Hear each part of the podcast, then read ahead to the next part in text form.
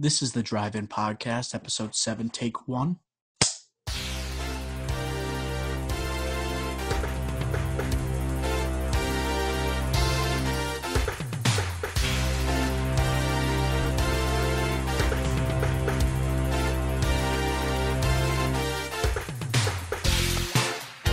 Hey, hey, what do you say? Welcome to the seventh episode of the Drive-In Pod. We have a jam-packed episode for all of you listeners with a loaded checkup with yours truly, Doctor O. We have the first ever edition of a new segment, The Thermometer Predictor. Then we have a review of Netflix's uh, critically acclaimed hit, The Devil All the Time. And finally, we have a Vin Diesel-inspired top billing for the greatest songs released by actors. Should be a fun one. As T O once famously said, get your popcorn ready. Welcome to the Drive-In Pod.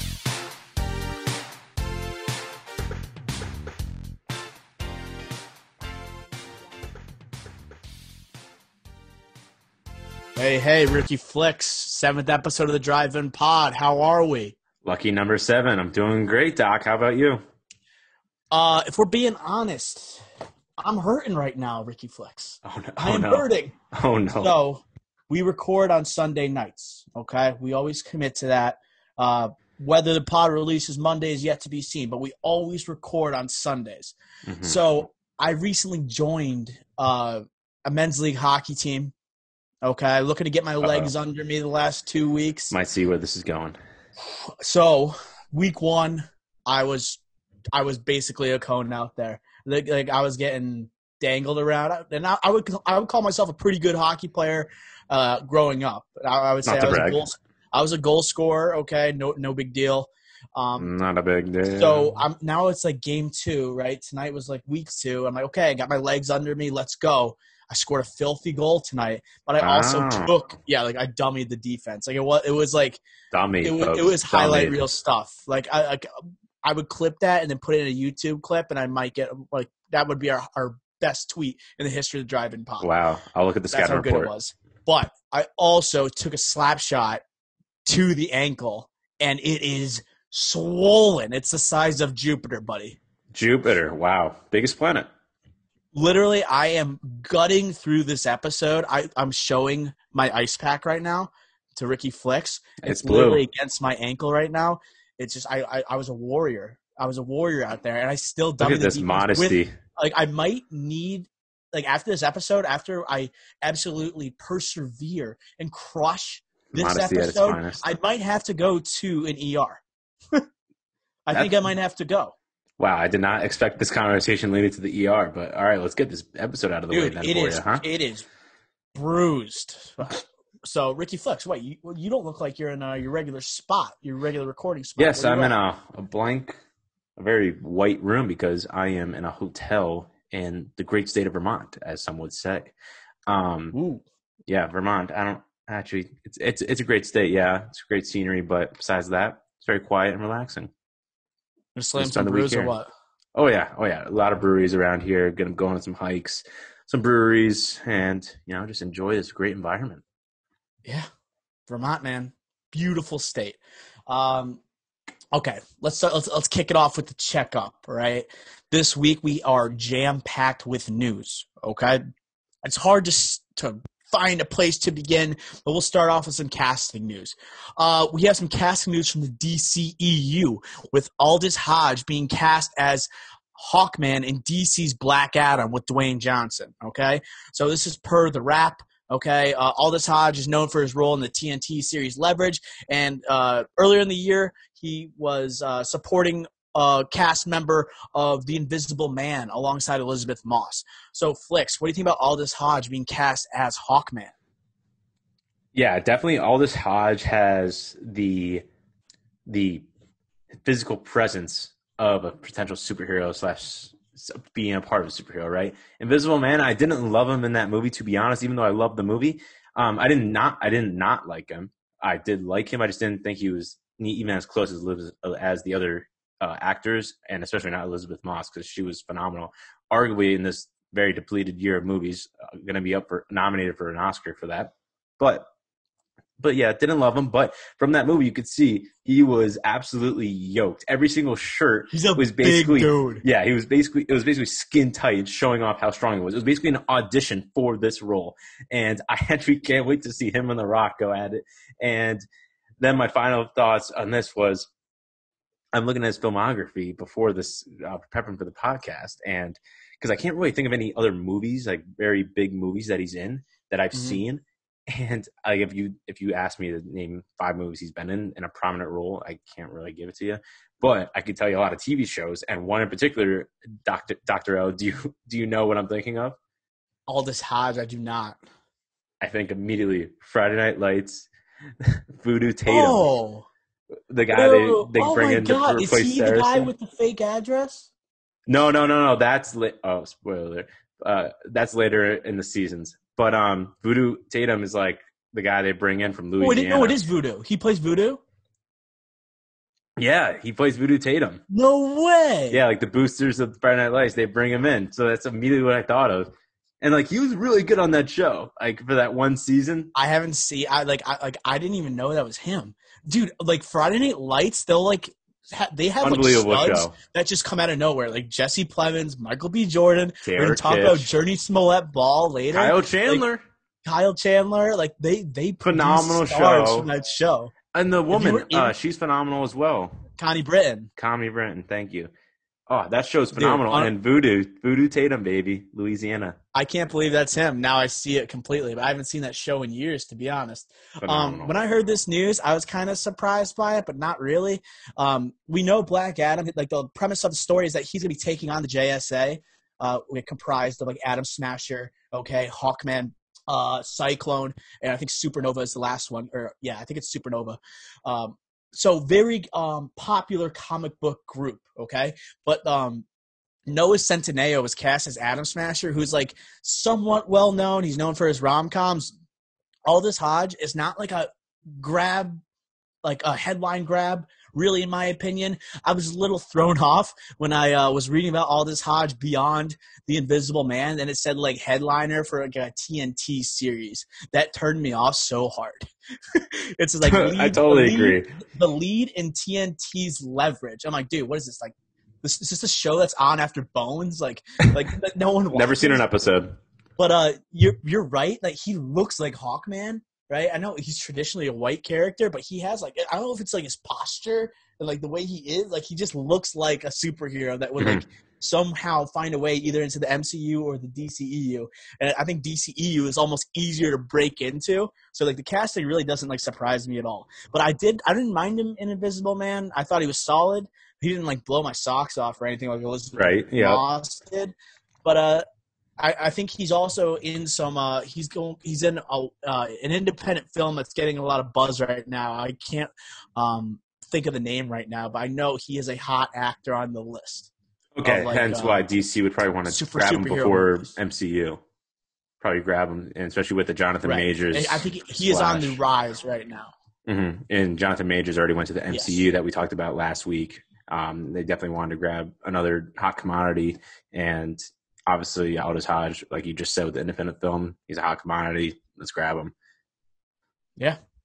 So that's the first uh, news uh, for this uh, this week's checkup. Let's go over some movie delays that happened that really took the movie world by storm last oh, week. Man. Let's just run through them really quick. It's a long list. It's, I don't know if it's yeah, going to be that quick. So we tweeted them out last week. Movie delays. Black Widow was uh, moved from November twenty twenty to May seventh, twenty twenty-one. Okay, more than a year after it was initially supposed to release on May, on May first, twenty twenty. We have Eternals that was moved from uh, February twenty twenty-one to November fifth, twenty twenty-one, also a year after it was initially supposed to release. Then we have uh, Steven Spielberg's remake of West Side Story starring, starring Ansel Elgort, delayed a whole year to December tenth, twenty twenty-one. Then we had Death on the Nile, delayed to December eighteenth, twenty twenty. This, Ricky Flex, I can almost I can confirm it is the worst year in history for the box office. This is the yeah, worst no year doubt. ever. No doubt. No doubt. A movie like Tenet only pulling in less than twenty million dollars domestically in a month when it, made, it was over eight hundred million dollars to make. and making, I know globally made a little over two hundred million so far in the month of September. And I think that's two eighty from what I was two, looking up. Oh, wow. two eighty. That's actually a lot more than I thought, but still domestically, the three largest markets, Los Angeles, or three of the five largest markets, Los Angeles, New York City, and then San Francisco, they're all closed. There are no theaters. They have some drive-in theaters, but still, like in Los Angeles mainly, but those theaters are closed. Only sixty-five percent of capacity uh, or sixty-five percent of theaters are open across the U S.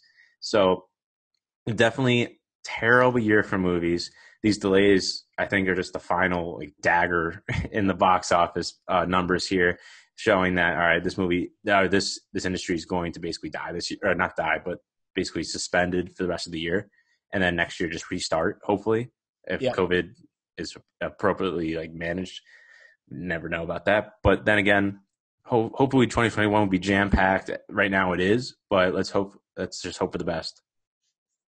This is a direct impact of from Tenet. This is a response yes. with the reaction to Tenet. This is a reaction, I should say, by studios from the performance of Tenet. Uh, supposed to be a, a movie that was going to bring back uh, audiences to the movie theater, okay? It, according to sources, they're saying uh, Tenet needs, needs to still make one hundred twenty million dollars to break even at this point. Um, and if Tenet is not going to make this type of money, okay, a lot of movies like Steven Spielberg's West Side Story, Death on the Nile, it spells doom for them. I think it's only uh, a matter of time until Dune gets pushed back for probably a year, okay, especially because Warner Brothers is in charge of distributing um, Dune, just like they were in charge of distributing Tenet, okay? They're not going to want to make the same mistake twice. Dune is arguably the most anticipated movie of the year, okay? So they can't make that mistake twice. So as much as we want to see Dune, I don't think it's happening. I don't think it's happening. Um, oh, man. And I, this is the first year we're not getting an M C U movie in a year since two thousand nine. That right? that stat, I think, was – I had to do a double take on that. It's insane to think about. It, like some years you have like only one or two M C U movies, such as like Infinity War, Endgame, obviously uh, closer to us in recent times, uh, twenty eighteen, twenty nineteen. But honestly, that's actually a shocker. That like every year is kind of defined by an M C U movie almost. And this yeah. year not having one is insane to think about. And another thing I wanted to mention is West Side. You mentioned West Side Story. Yep. And I think the only person that benefits from this post production or Say post, it. uh, yeah, this delay is Ansel Elgort. one hundred percent.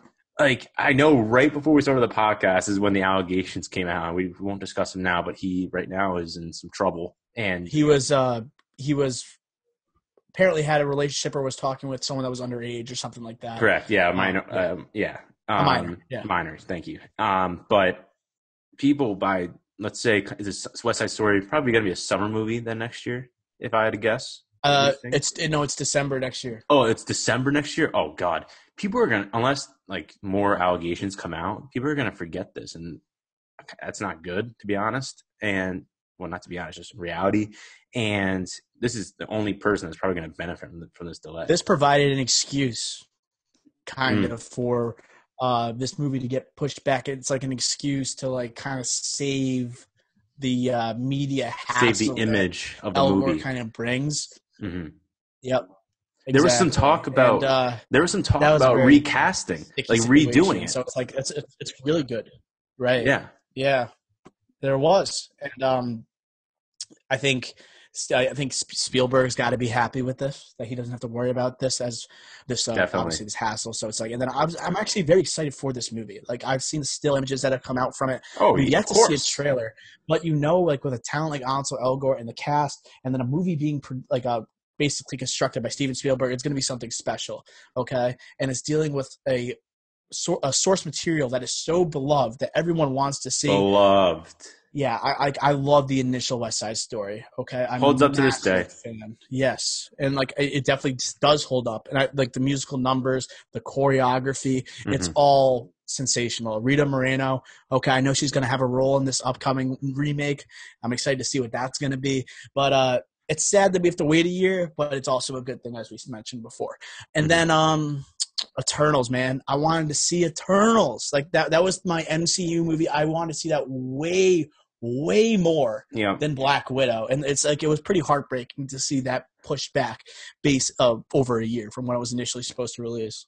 Yeah, Eternals with that cast. Jon Snow, Rob Stark. Are you kidding me? Like, I want to see that reunite. I want to see that uh, reunion so bad, man. Yeah, and spoiler alert for nineteen seventeen, but Rob Stark being a surprise appearance at the end of that movie, like, holy uh-huh. crap! Like that made my like that like that movie itself, nineteen seventeen. I thought was great. I thought and, it was, and he's a brother to Tommen. Yeah, to Tommen, exactly. Yep. Um, uh, but uh, that was just a phenomenal guest uh, cameo, and that hyped hyped me up more for Eternals, and just to see that be delayed again, just having to wait for such a, a core part of the future of the M C U is just disappointing, but understandable after the performance of Tenet and COVID nineteen, but looking forward to the better.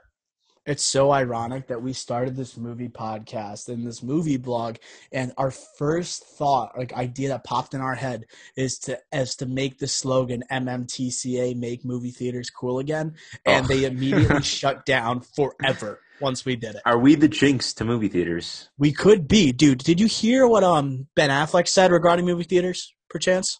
No. What did he say? Okay. So Ben Affleck, I agreed with this one hundred percent. I, I plan on writing a blog about it. But he kind of laid out what he thinks is going to happen with movie theaters.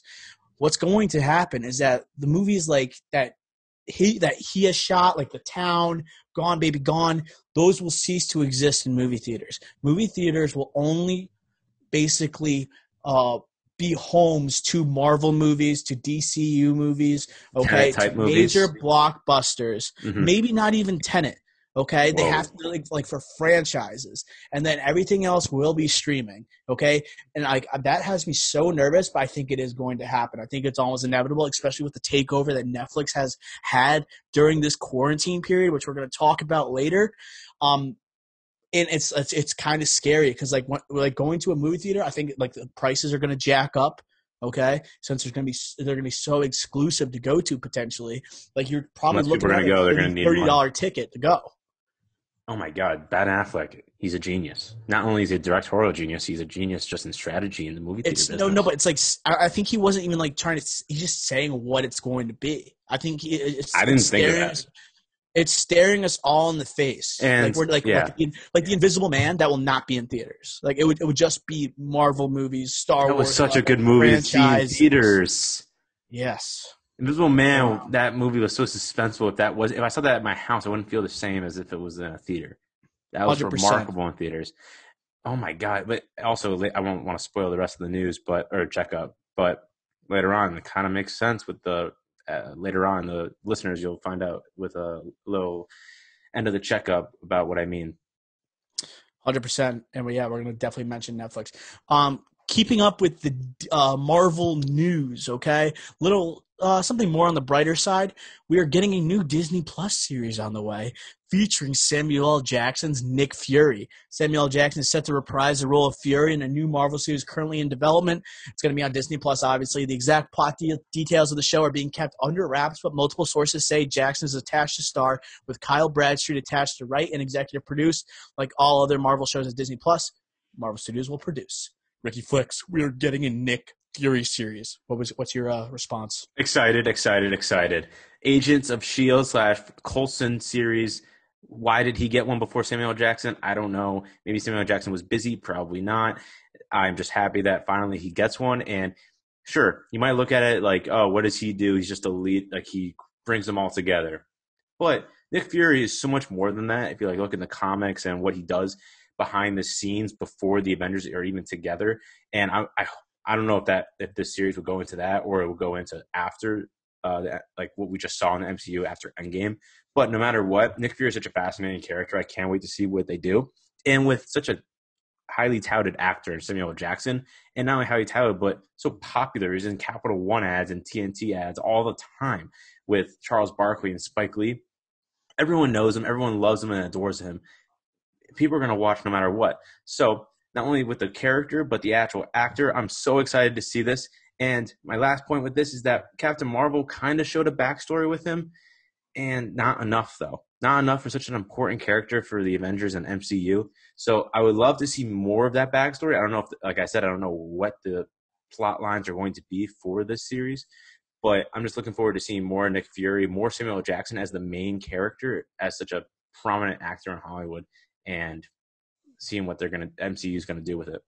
Yeah, I mean, like I think I think I would say a lot of I would say most of the Marvel faithful would want to see an origin series. Uh, they did such a great mm. job de-aging him uh, in Captain Marvel. It looked like he was like in nineteen ninety-three starring long, alongside Bruce Willis and Die Hard with a Vengeance. Like he looked literally like that character minus the yes. glasses. Yes. So yes, um, yes. I was a big fan of that de-aging process. I don't know if it would hold up for a whole series. I wouldn't mind if they ditched like the story that they put forth in Captain Marvel, just scrap it, go to the beginning with um, Nick Fury. Mm. But um, what I really want to see, and I mentioned this in my blog, I want to see Nick Fury tied in the series, tied into him discovering the Fantastic Four.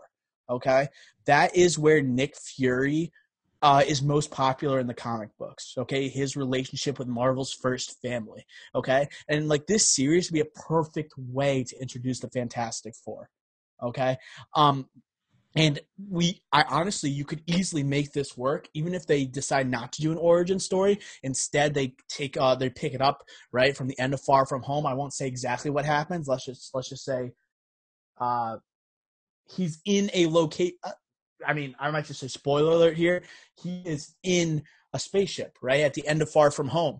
And uh, where does the Fantastic Four get powers? They're in outer space, okay? So, like, you can easily work something around here, okay? Um, it's, it was about time that Nick Fury got his own series. Samuel L. Jackson, okay, was literally written for the part, right? Even before he was cast, they wrote Nick Fury in the comic books, like a modern take on Nick Fury to look exactly like Samuel L. Jackson, because they knew there was going to be an Avengers movie and they want they were going to cast him because the comic book was already written for him. So it's like it's like crazy. He's been in eleven Marvel movies. eleven. Right? And I think his brand, after like going away for a couple of years, it's gotten a bit stronger. It's gotten a bit stronger because, like, the Captain Marvel, he had um, a strong supporting role. Far From Home, strong supporting role. Um, very powerful scene at the end of Endgame. His stock's on the rise. Samuel Jackson is Samuel Jackson. If you have a chance to make a series with him, it's going to be cash money, baby. Okay? So give me exactly. this series uh, and introduce a Fantastic Four. Definitely, yeah. definitely. Um, where we go next? So we have a rumor. Ricky Flex, okay, rumor that alert, Leonardo DiCaprio, DiCaprio might be teaming up with Adam McKay for a new Netflix film. We got Leo coming to streaming, okay? Uh, it's a movie that's uh, called Don't Look Up, and the synopsis is a pair of astronomers try to w- warn everyone on Earth that a giant meteorite will destroy the planet in six months, okay? It's a comedy, all right, that's uh, allegedly starring uh, Jennifer Lawrence and uh, in Cate Blanchett alongside DiCaprio. All right, it's expected to start shooting in twenty twenty-one. Okay, so Flix, what is your reaction to this wild rumor? It, like what you just said, it's a wild rumor. I hope it's true, and we know that it's a valid rumor because you might think, oh, Leo DiCaprio, someone with that prestige, someone that doesn't make a ton of movies, makes movies like once every four years sometimes even. Like if you look at The Revenant in twenty fifteen, and then his next movie was in twenty nineteen, Once Upon a Time in Hollywood, as a main role. He he picks and picks and chooses. He's very picky about his roles and makes like, similar to a Daniel Day-Lewis type, right? Mm-hmm. So it's interesting to see him pairing up with an Adam McKay with a Netflix movie. Adam McKay, he's a great writer, great producer, great director.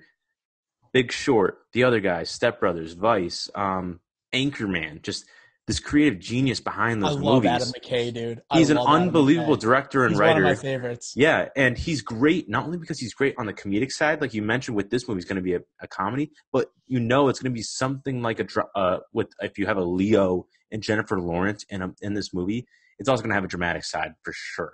Similar to like a yeah. Big Short where you laugh the entire time, but that again has serious consequences. Similar to I'm a meteor coming to Earth. I'm almost anticipating a Big Short type of feel to it. Yeah, I think I think that's a good assumption to make. Um, definitely, this blend of comedy and drama is gonna have to come together around this outlandish story, right? This story is mm-hmm. kind of absurd. a meteor coming to Earth is going to that, that log line that you just uh, read to the audience there, Doc, is so broad and is probably going to be. It does not sound like a Leo movie, dude. Exactly. It does not sound like a Leo movie. It just has no depth to it. So it, there has to be a lot more to that. And that goes to the acting and the characters and how Jennifer Lawrence, Kate Blanchett, and Leo are going to interact in this movie. I can't wait what a powerhouse to see powerhouse cast, dude. It's a great cast so far, and I can't wait to see who's going to be added onto this. Mm-hmm. So uh, I, when I saw the name DiCaprio next to McKay, I was thinking, like, what if somehow DiCaprio was in The Big Short? Like, I think, like, he would have, like, Ooh. him bouncing off of Gosling, him bouncing off of Brad Pitt, him Scary. bouncing off Bale. Like, like, imagine if DiCaprio was in that movie. The Big Short, it's in my top five for the best movies of the last ten years. For sure. It might, I think it, I, I, I'm even bold enough to say it cracks the top three of wow. my favorite movies the last ten years. That movie was phenomenal. I was a little um, disappointed with McKay's effort in Vice, but uh, I think this has potential, man. And if Leo signed on, you know the script's got to be pretty good. It shows his trust in Adam McKay, who's a, now a two-time Oscar nominee, um, which is kind of wild for the guy who directed Anchorman. So, and it wasn't. T- it is wild. It is wild, yeah. And him pairing up not only with Adam McKay but with a streaming service again next year. Don't mm. forget that he's pairing up with Scorsese and De Niro for an Apple streaming platform movie. Oh yeah, Killers of Killers Flower of Flower Moon. Yes. So it's. I think this is going to start even a bigger trend. So you're already seeing this trend of Netflix becoming a prominent uh, movie uh, production studio, and. If you get arguably the biggest actor in Hollywood, maybe the best actor of all time, arguably, hot take, yes, to say, all right, I don't need to be seen on the big screen. My beautiful face, my great acting talent doesn't have to be seen on a big screen. It could be seen at home on a computer or a T V. Then that's going to pave ways for the industry as a whole, and also kind of what we were just saying with the movie delays hurt the movie uh, theater industry a lot, because Dude. the A-list of A-list actors saying, I don't need to be seen on the big screen, that's a statement, statement and mm. a half, especially when he's barely in movies, like I mentioned. So this is a huge statement that Leo's making, having two movies next year come out streaming. People used to look down on movies that went direct to streaming. Of course. Like I, like, I still like kind of do, not ago, anymore, though. Yeah, so, like, Netflix is changing the game right now, dude. So, uh, basically, DiCaprio was like an actor back in the day. He'd be like, okay, I am made for the big screen. I would never do a streaming movie mm-hmm. yet, right? He's doing Killers of the Flower Moon for Apple T V. Right? It was bought for a crap ton of money. Scorsese, De Niro, money. DiCaprio. Oh, oh. That, but then, oh. Uh, now, but like Netflix owns the world right now, dude. They are insane. So they much just, cash. They so let's let's just go over like the near future. Okay, and the the present, uh, the pre- what the present slate says about Netflix. So we ha- we're reviewing The Devil All the Time, featuring Tom Holland and Robert Pattinson in a movie. Okay, oh. two of the biggest movie stars on the planet. Okay, Netflix is notorious, right, for like for casting one major star and then a bunch of supporting characters that no one knows about. They are absolutely, uh, rev- like they are evolving very quickly. Okay, Trial of Chicago seven. They have an Aaron Sorkin movie, and the cast for that movie is rivals any cast, right, including Dune, for movies that are coming out this year, right? Eddie Redmayne, Sacha Baron Cohen. Okay, I know that's the second guy I mentioned, but uh, that cast is phenomenal. Okay, so I'm just – and now we have Leo, Adam McKay. It's just like Netflix is literally taking over the world. And it's like, it's hurting movie theaters, but it's so easy for me to turn on a T V. I watch The Devil All the Time for the second time this morning, dude. Right? I, would, I don't have to go to a theater to go see it. And I get to see Robert Pattinson in a movie that came out literally two weeks ago. Like, I, that, that's incredible technology. And it's so much power for the viewer. Mm-hmm. I'm, I'm, I'm a fan of it, but I love movie theaters. It's, it's, it's a tough, um, it's a tough line that you, uh, that an, that a viewer is on. Like, you obviously want to go to the movies, okay? I want to support that industry. Yeah, you want to support, especially us, right? Make movie theaters cool again. Always will. But it's so accessible. It's it, it's it's, it's changing the game, and quarantine's only helped Netflix. Definitely, and just to bring it back to this pairing of Leo and Adam McKay, like Doc, like, you can't think of many Leo movies where he has that comedic like vibe to him. Yeah, it's like Wolf of so Wall Street. So you think of Wolf of Wall Street, Django a little bit, and he was still kind of yeah. serious in that. So this is going to be really something Once Upon for a Leo. Time a little bit, actually. Yeah, Once Upon a Time. Good point, good point. But this is going to really bring out some different acting expertise from Leo, and I can't wait to see it. What if he, what if he just like is outstandingly funny in this movie, like a whole different side of Leo? Maybe that's what mm. he's known for, right? He knows McKay can maybe bring something out of him that he hasn't really shown before. Yes, he's played a comedic side with Jordan Belfort, right. but there's also some very serious parts to that movie. Okay. And then Once Upon a Time, there are very serious parts, but there's also obviously the comedic side. What if he goes all in on the comedy? Okay. Maybe he's not look. He already has this Oscar, right? So he's trying to evolve these roles that he's in. Mm. Okay? He's trying to go, he's going to push his boundaries, try yes. something new. So I'm excited Complete for Complete actor. Uh, speaking. Oh, wait. Speaking oh my God. Netflix David, release, Doctor O, Doctor O, Doctor O, Doctor O. I just Googled Leonardo DiCaprio, and you know how Google has those search results with those questions where, like, you Google, like, if I Googled, yep. yeah. Leo it, like, DiCaprio. Tries to predict what you're going to say. Exactly. But, uh, no, no. So after you, like, you press search, and then it has those, like, questions that come up that you could click the arrow for a quick answer. Okay. And one of the questions is, uh, did Leo DiCaprio date Blake Lively? He did. I didn't even know that. In twenty eleven? No. Dude, I, you, you didn't have to Google that. Or you know, I didn't Google that. that. I could have told it you that. Popped up right I was now. all over that. I, I could tell you, dude, Leo's dating history is phenomenal. Right? Can you did, enlighten me? Didn't he did he date one of the Ogdals? I don't I, I don't know his dating history. All I know is that he likes um, the, like, the vaping and Olivia Culpo? Did he date Olivia Culpo? I don't know. I just thought that was a wild Google search result to I, I don't, pop I guess up I don't know it as right, well as I right thought. away.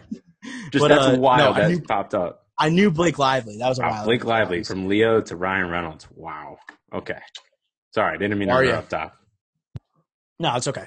But uh, going on with the Netflix releases, we also have a uh, – this one's actually not a rumor. This is, this is happening. We have a new Netflix movie uh, coming uh, starring Chris Hemsworth, Miles Teller, Jurnee Sm- uh, Jurnee Smollett-Bell, right, and a new movie called Spiderhead, all right? This is an adaptation of a dystopian short story, Escape from Spiderhead, by George Saunders. This news comes from The Hollywood Reporter. Synopsis for the movie. Uh, it's set in the near future. The story follows two young convicts in a facility run by a visionary who experiments on inmates with drugs that alter their emotions. Okay? Flicks. Pretty good cast here. Once again, Netflix showing out. What do we think of the combination of Hemsworth and Teller? Oh, I love the actors involved. I, if you think of those two actors, you think of a lot of com- either comedic or just action-oriented roles, right? You think Chris Hemsworth, you think Thor, Extraction. You, um, actually, Rush is a great movie, but also kind of action-oriented, right? With the race car movie, Driving, it was also in my top billing of sports movies. Fun fact. Go back and listen to that. But mm-hmm. with Miles Teller, especially, he is kind of teetottering along, is he good or is he just – Uh, well-known overrated actor. Potential. Overrated. Overrated. And Whiplash, unbelievable in that, that indie film that ended up being well-renowned, well-critically acclaimed. Might crack the top five for movies the past ten years. That also, also yes, twenty fourteen, I believe. But these two have a lot to prove in this movie. And this provey, this movie, ooh, provey, movie, this is going to give it to them. This, this story is going to show their true acting abilities if it's directed on the right path. And hopefully mm-hmm. it, it does that and gives it gives them the opportunity to show their – not their worth, obviously, because they're worth a lot of money, but their true acting ability. And honestly, I can't, I can't wait to see it. And again, Netflix, like you said, killing it. They're just spending cash and just – This is yet another example, dude, where they just recruit absolute amazing talent now. Mm-hmm. Not just one. No one's afraid to go there. Right. And like like people want to now. Now it's like a destination studio. It's like joining a Warner Brothers. Unbelievable. Right? They have like the cash. The they have the money. It's, it's like it's like joining a Disney. Netflix is massive now. Jurnee, even Jurnee Smollett-Bell, we mentioned, um, who's it, who's uh, Jesse Plemons' girlfriend in Friday Night Lights, and she's also in yes. uh, the recent Harley Quinn movie, right? The uh, fantabulous emancipation of one Yikes. Harley Quinn. Yeah, so, but she's. I think she played uh, Black Canary. I think that's right. I think, yeah, that's, I think that, was, that was her name. Yes. But uh, I'm excited for this movie. I, I'm a little concerned with this, these dystopian movies. A lot of times they don't end up panning out. A lot of times they add for confusion for audience members. I know they did a, a rendition of Brave New World on Peacock with Alden Ehrenreich that bombed hard. Okay, so it's just like these dystopian movies like sometimes don't pan out the way they uh the way they do when uh, from the original source material. A lot of times with dystopian novels, they go fantastically, but when they try to adapt movies into them, they sometimes don't work as well. Yeah, okay? you wonder but, uh, you, you wonder what like near like you said near future. Like what's the near future and what's important to ins- in, uh, distinguish in this film's like technology and the, the years coming up here, right? Like what's going to be the new tech that yeah. they're going to try to bring to the fold to say this is a sick audience. Make sure you take this away from the movie. I don't right. know what they're going to do with a movie about, like, with this story, right? Yeah. Uh, two guys escaping prison. Like, what new tech is going to be involved? And why is this dystopian future society so important to this story about such a thing? It's like about a prison escape movie that we've seen a million times. Right. So, and then also people are skeptical with technology that comes in these dystopian movies. I think people kind of judge them and like they say, okay, that's not realistic or like that already exists or whatever. Like people like audience or audiences are very critical with this dystopian type of stories. But you got names like Teller. I think, I think you mentioned it with Teller that he is border like bordering the uh, overrated side. Like he, what's the last yeah, like, good movie he has done, right? So it's like I, I am a I am a fan of Miles Teller. He bombed the Fantastic Four, the one shot he had at a superhero movie. He was great at Whiplash, but that's five years ago. Okay, what what, what have you done for me lately, bud? Okay, show mm, me something. I, I'm rooting okay. for you because I know you're talented. But it's like you also have like the bravado in this movie, right? The, the confidence you have from Hemsworth and Miles Teller, who both think like they're the greatest thing in the world. I can't yep. wait to see them play off one another. I think that's going to be pretty cool to see. Yeah, definitely, definitely. All right, Ricky Flicks, that does it for this week's checkup, okay?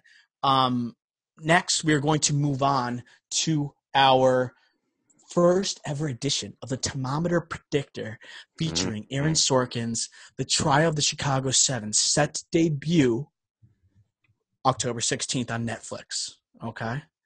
Um, we mentioned the cast. Right, we talked about Yahya. We're going to talk about Yahya Abdul-Mateen the second. We already talked about Sacha Baron Cohen, Eddie Redmayne. Okay, J G L, our boy. Okay, we talked about Mark Rylance. Okay, we got Sorkin on in the director's chair. Ricky Flicks, what do you think? So first off, I mentioned the movie. What we do with the Thermometer Predictor is that we um, predict the scores, the Rotten Tomato scores for upcoming films. Okay, so we are looking at The Trial of Chicago seven. Flicks, what are your initial thoughts uh, on the score of this upcoming movie? Well, it's a Sorkin movie, so it's got to be great. Okay, so let's just start off there. Sorkin, I know this is only second that uh, he uh, had his debut for directing in twenty sixteen with Molly's Game. Great movie. Some people did not consider it as highly as I I do, but still consider it as a good movie, good overall movie, not necessarily great. I think this will be better than that because he's going to learn from his past mistakes directing in that movie, and the story in itself is really prevalent at the time right now. I also think that's going to be a deterrent as well, maybe trying to push it too much. Hopefully Sorkin just sticks to his roots, sticks to his guns, and just goes what he was going to do before this pandemic and also the Black Lives Matter uh, protest movement right now happening. And This cast, this cast is phenomenal. I definitely think like you have Oscar-nominated, Oscar-winning performances in this cast from earlier movies and earlier earlier roles that they've been Actually, in. Yeah. And I think that this movie is going to be phenomenal. I, I won't.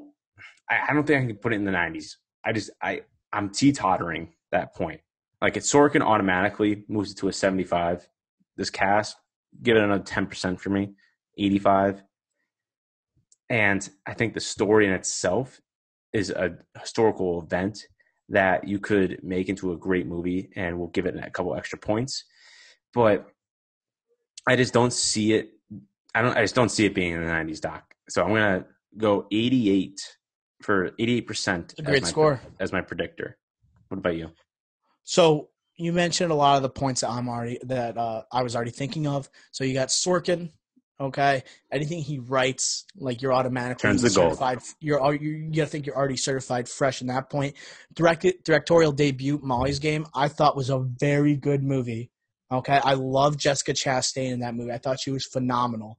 Um, and you, like you said, this is his second major release as a director, and I, I, he's probably learned from his mistakes. Okay, he's got a very topical um, uh, subject, right? Focusing on uh, inciting riots, uh, proper ways to protest, okay, um, racial injustice. Um, I'm, I think that critics are going to love that, right? Typically they do, okay? And the messages that are going to be sent from this movie, I think it's clear that they're going to be related to what's going on today. Although this movie was shot way before the Black Lives Matter movement took off this year, okay, and uh, we've had those obviously, obviously controversial protests that are happening. So I'm not that nervous that he's going to push the agenda too much. Um, it's going to be fresh in people's minds, but he wasn't uh, thinking of Black Lives Matter when he was writing this movie. You know what I mean? So it's like he probably isn't going to push the agenda too much, in my opinion. I think Sorkin, I mentioned this early on in another pod, his expertise is obviously his writing ability and the way he has characters interact with one another. And the court scene, I the, the court scenes, like that's a setting for most of this movie, okay? And the ability for like Sorkin, right, the way he writes dialogue, I think it's, he's really going to excel with this movie. I think he's going to provide a hell of a lot of dra- dramatic moments in the courtroom, okay? Definitely. Um, I'm, ar- I'm already hearing like whispers of Yahya Abdul-Mateen, like his performance, okay? Mark Rylance, his performance. They're talking about early Oscar buzz. The acting, as we said, the cast is phenomenal. Maybe it's going to be hard to distribute, right, enough screen time for all of them. That was going to be my next point. Mm-hmm. Yeah, so I'm looking for – and we're going to talk about that with Devil All the Time. Um, uh, I, I'm really looking forward to Jeremy Strong, okay, now an Emmy winner, okay? So um, I'm excited to see his performance here. I'm, I'm a huge Jeremy Strong fan. So what are you giving it? What do you, Speaking of the big what's your short, predictor? ninety-three percent. ninety-three. ninety-three percent. Uh, yes, I, I think it's going to be a – I, I told you, this is my pick for – my early pick for Best Picture. So, all right. So, I think it's a good score. I think it's high, obviously, since I have an eighty-eight. Mm-hmm. Let's just think back here. So, A Few Good Men, very well uh, well-known movie that Sorkin wrote and had an influential part in, obviously, since mm-hmm. he wrote it. When you think of that movie, you only think of the court scenes. And – outside the court scenes, I actually think they're underrated scenes, but a lot of critics and I mean myself, well, it's just not even close to the courtroom scenes. I'm afraid that same thing is going to happen here, and I'm afraid that we saw in that in those previews with Joseph Gordon-Levitt carrying those courtroom scenes. I know Sacha Baron Cohen will be the witness, but if we compare A Few Good Men to this movie, you have Jack Nicholson as the witness, one arguably the best actor of all time, to Sacha Baron Cohen, who I bet is going to be phenomenal in this movie. Uh, maybe nominated for an Oscar. And like perhaps, they're going to be rotating but, who's on the stand. And right. But my main point is just Gordon-Levitt. Will he be the Tom Cruise point in this movie in the courtroom? And if he is, I think Tom Cruise is an exceptional actor, uh, non-action movie wise. And like early, like in the eighties and nineties, he do- like he was such underrated. A great actor. Underrated. People only think of him for his Scientology and all this twenty-first century. They think of him Mission Impossible. They, right. They, they, but or Minority. So much more than that. He just went for the for the fun, interactive, paycheck movies with Mission Impossible and all these other movies in the twenty-first After century. He got robbed in the nineties for all those roles he had, like Eyes and Wide Shut. No Oscars. Exactly. So he's firm. like, exactly. So he went, all right, if I'm not going to get an Oscar, even though I deserve one, I'm going to get paid and paid big and become the biggest actor in Hollywood. And he did that. And hey, you know what? I probably would do the same thing if I was in his shoes. But yeah. I think that if you go back to A Few Good Men and you compare his his performance in that, I don't think anybody in this movie is going to carry this movie like that.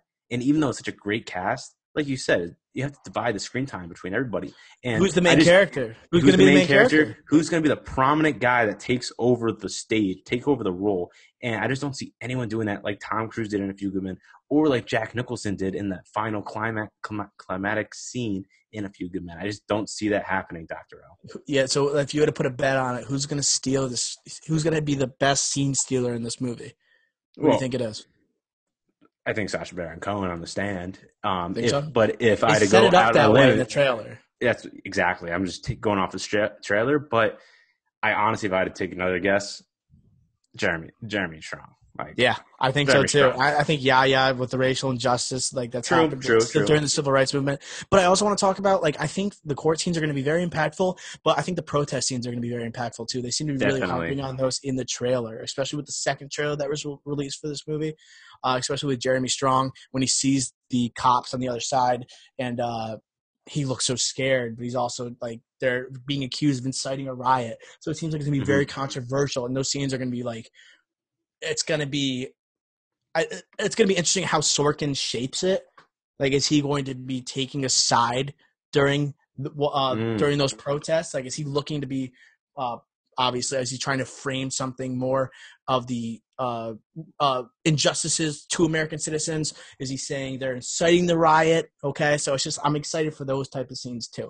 But the court Definitely. scenes are going to be where it's at. That's where the awards are going to start. That's where Sorkin's at his best. There, like his writing's going to really show there, and his directing's going to show in those court scenes. Definitely. All right. So first ever edition of the Thermometer Prick. Uh, eighty-eight, eighty-eight percent. Eighty-eight percent from Ricky Flicks. Ninety-three percent from Doctor O. Okay. Uh, what we're going to do is that the winner of the thermometer. Oh, actually, what are we going to do?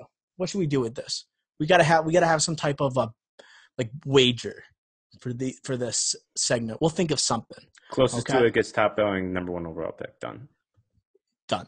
You heard it here first. Oh, all right. Uh, that was easy. That does it for the thermometer predictor. Okay. Next, we are going to move on to our much anticipated review of uh, Antonio Campos' new Netflix hit, okay, The Devil All the Time.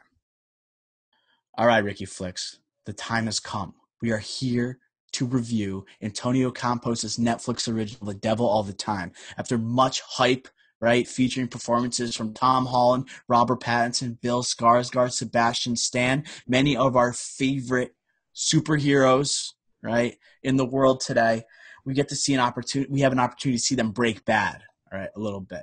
And we uh, we really kick off award season with The Devil All the Time. So I think the best way to review this movie is maybe uh, with a bunch of interweaving plots, many characters, a storyline that goes zip, zap, zang. Uh, we're gonna yeah yeah honestly, and then we're gonna we're, I'm gonna give you the synopsis. Then we're gonna take it act by act. First act, second act, third act. Yeah, let's act. walk through it. Yeah, we'll walk yeah. through it. Let's go. Uh, we'll help. We'll guide you guys through it. So the synopsis of the movie is that a young man, Tom Holland, is devoted to protecting his loved ones in a town full of corruption and sinister characters following World War Two. Okay? Uh, Flicks, as I just said, we're going to take it act by act. So let's start off with the first act, kind of laid out the scene for the listeners, and then uh, we'll get talking about it. Okay? So quickly, I'll just say Bill Skarsgård is mainly the star of Act One. Can we agree? Yes, definitely. Yeah, so he is the father to Tom Holland's character, Arvin, okay? And uh, Skarsgård's uh, character is Willard. He finds love post-World War Two, but he uh, – and we find uh, early on in the movie there's a there's a heavy reliance on religion, okay, very early on. So, Flicks, let's just start off talking about the impact you think religion played in this movie and uh, what were your takeaways with uh, Bill Skarsgård's character? Yeah, definitely someone conflicted. Uh, with religion. At one point at the start when he's coming back from war, what he saw with the man on the cross being in that gory scene with the bugs, uh, mm-hmm. yeah, while at war, definitely just mixed emotions about it, while his his mom is very religi- religious and goes to church every Sunday, never misses church.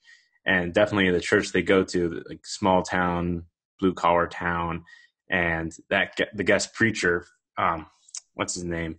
Uh, from the Coen Brothers movie that was... Oh, Brother, uh, Where Art Thou? Yeah. No, no, no, no, no. Um, Buster Scruggs. And he's also Harry Potter's cousin. Oh, talking about Harry Melling? Yeah, yeah, yeah, yeah. Such uh, a creepy Dudley? character. Yeah, Dudley from Harry Potter. Uh-huh. Creepy character. But he was amazing, I thought, in his short time on screen, no? Oh, his monologue was spectacular. Honestly, it might have been...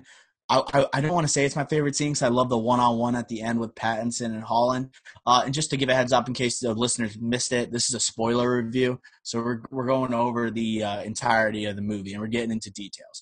But uh, mm-hmm. yeah, I thought that that monologue with him was spectacular. It was so creepy. And I do if you looked at him and told me that was Dudley, like I wouldn't believe you. Right, he's so I, skinny. Yeah, and then he yeah he you're right. He was in Buster Scruggs. Um, he was creepy I, in that. I, and, like the first act of this movie really set the tone of how dreary and bleak the tone of this movie truly was. Yes. Uh, it, it never lightens up. It never lightens up. Never. Um, my second viewing of it, like I, I was, I, I, I'll start off by saying I was a huge fan of this movie. Okay. Second time I've notched it down a couple, uh, uh, ratings in my score, but I still really enjoyed it. But if you are not in a positive, uh, if you're not feeling, mindset. yeah, if you don't have a positive mindset going in and you don't feel good, like while you, and then you decide to watch this two and a half hour movie, you're going to feel worse at the end. A hundred percent. And so like the religious aspect, we see a man with Bill Skarsgård's character who really, at, he's coming off World War Two. He doesn't really, he's, he's turned off by religion, I would say. Okay. But then as the first act goes on and bad things start happening in his life, and he thinks it happens because, uh, of his uh, his negligence towards Christianity, that's when you start to see him start yeah. to go crazy. He becomes obsessed with religion. And I thought Bill Skarsgård was great in this movie, personally. Like I, I, I think it was his, one of his best performances to date. He obviously is creepy as hell as Pennywise, and it's like he's spectacular in that role. But uh, this one, like even he's only in the first act, but I think mm-hmm. he's re- you feel his performance through the rest of the movie. Oh, for sure, especially with the. the odes to him from his son, Tom Holland, in this movie, Arvin. And I think, uh, just going back to your Pennywise comment, wh- what would you find more difficult, that role or this role? I like, uh, I don't, it's, I think that would be the Pennywise role. I think that You think Pennywise is more difficult than this? I feel like you have to be, if you're Pennywise, you got to be really getting yourself amped up for that role. You got to become almost a different person to do that role. I know you're trying to, you're tapping mm-hmm. into something more emotionally strong here, but I always find like those characters, those wacky people, like they, there's nothing to base it off of. They're kind of just doing off the book and how, what they think the character is like. Mm-hmm. This one, there's been plenty of iterations of people that are lost in religion following World War Two. So I right. think it's, I think it's like, it was, it's not an easy role for sure. And I think he did an excellent job, but, uh, and I think he like, it's, it's fascinating when you watch this movie and you compare Tom Holland and the, Uh, his actions, you compare him to Bill Skarsgård's character, and like the, and then like the, uh, and like the obvious comparisons in terms of religion, uh, physicality, literal physicality with the role. Mm-hmm. I think that uh, I, I just I, I enjoyed it for sure. Yeah, I I in particular loved Skarsgård in this. That's why I brought up the question, because I thought he was that good. It should be compared to, uh, as in not not the roles compared, but the difficulty of this role. I thought, even though it has been done before, like you said, I thought it was unique. And how religion played a factor into it, and with a with a son who's recently lost his mother, and he obviously lost his wife.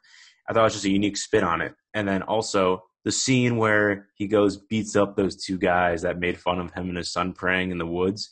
Yeah, that was, I think, my favorite scene in the movie. That was, that was terrific. Yeah, incredibly powerful. The dogs in the back bar- of the truck barking with Arvin. Uh, like, and then when he gets back to the car, wiping his hands, saying like, "Pick your time, pick your time," and then says, "Let's go get a candy bar." And then right.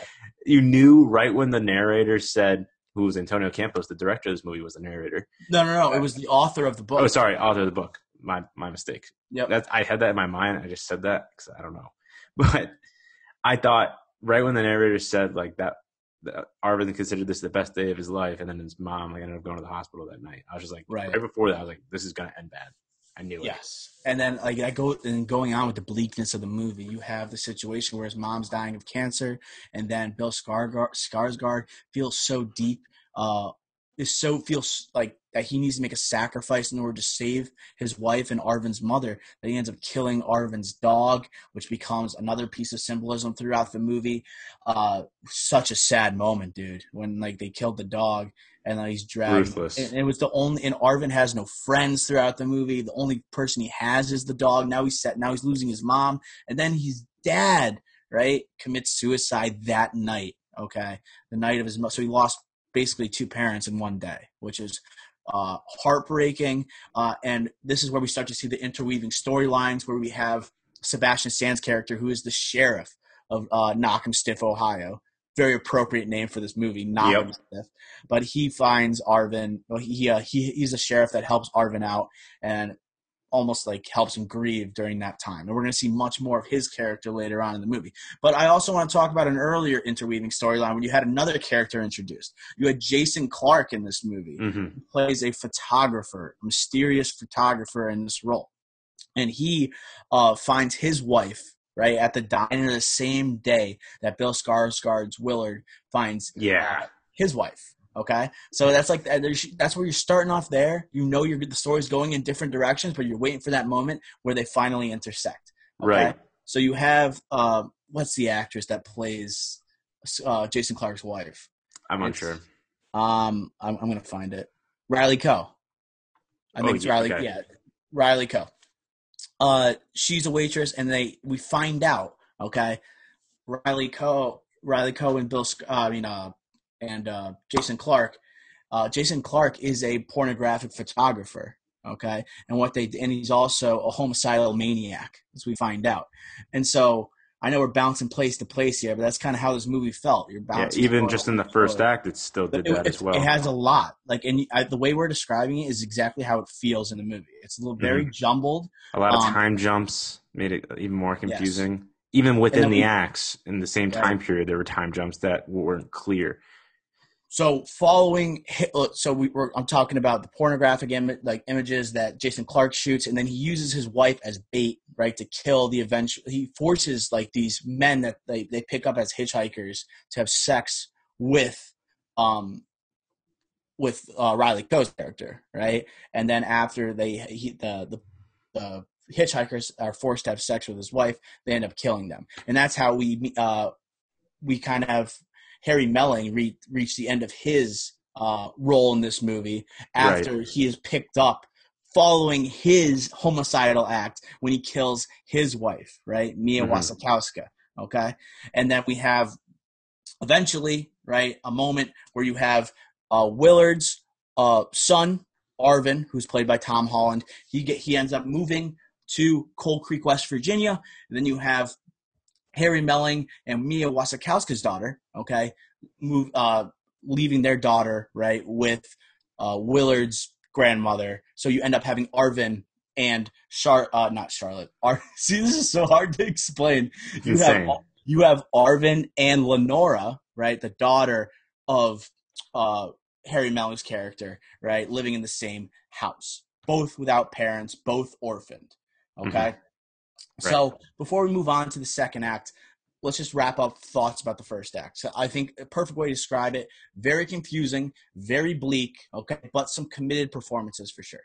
Definitely committed performances. I know uh, Dudley's, the Dudley character trying to think, believe that is what, after killing his wife, that he can make her come back to life is obnoxious and ridiculous. Um, that was definitely, I knew right when she was dropping off the daughter to uh, what ends up being Arvin's grandparents, Skarsgård's parent, uh, mom, right when uh, you knew, you knew, you just knew that they weren't coming back, and you right. were wondering why, what was going to happen. You see that hor- horrendous act that Dudley performs, and you end up seeing him intertwined or intervene with Jason Clarke's character, like you said, and from that moment on, I'm like, okay, well, that's interesting. Jason Clarke's character kind of wraps up like that. I wasn't positive how the rest of the movie was going to play out with him, because his kind of arc seemed like it ended a little bit, even just after the first act, at least to me in my viewing.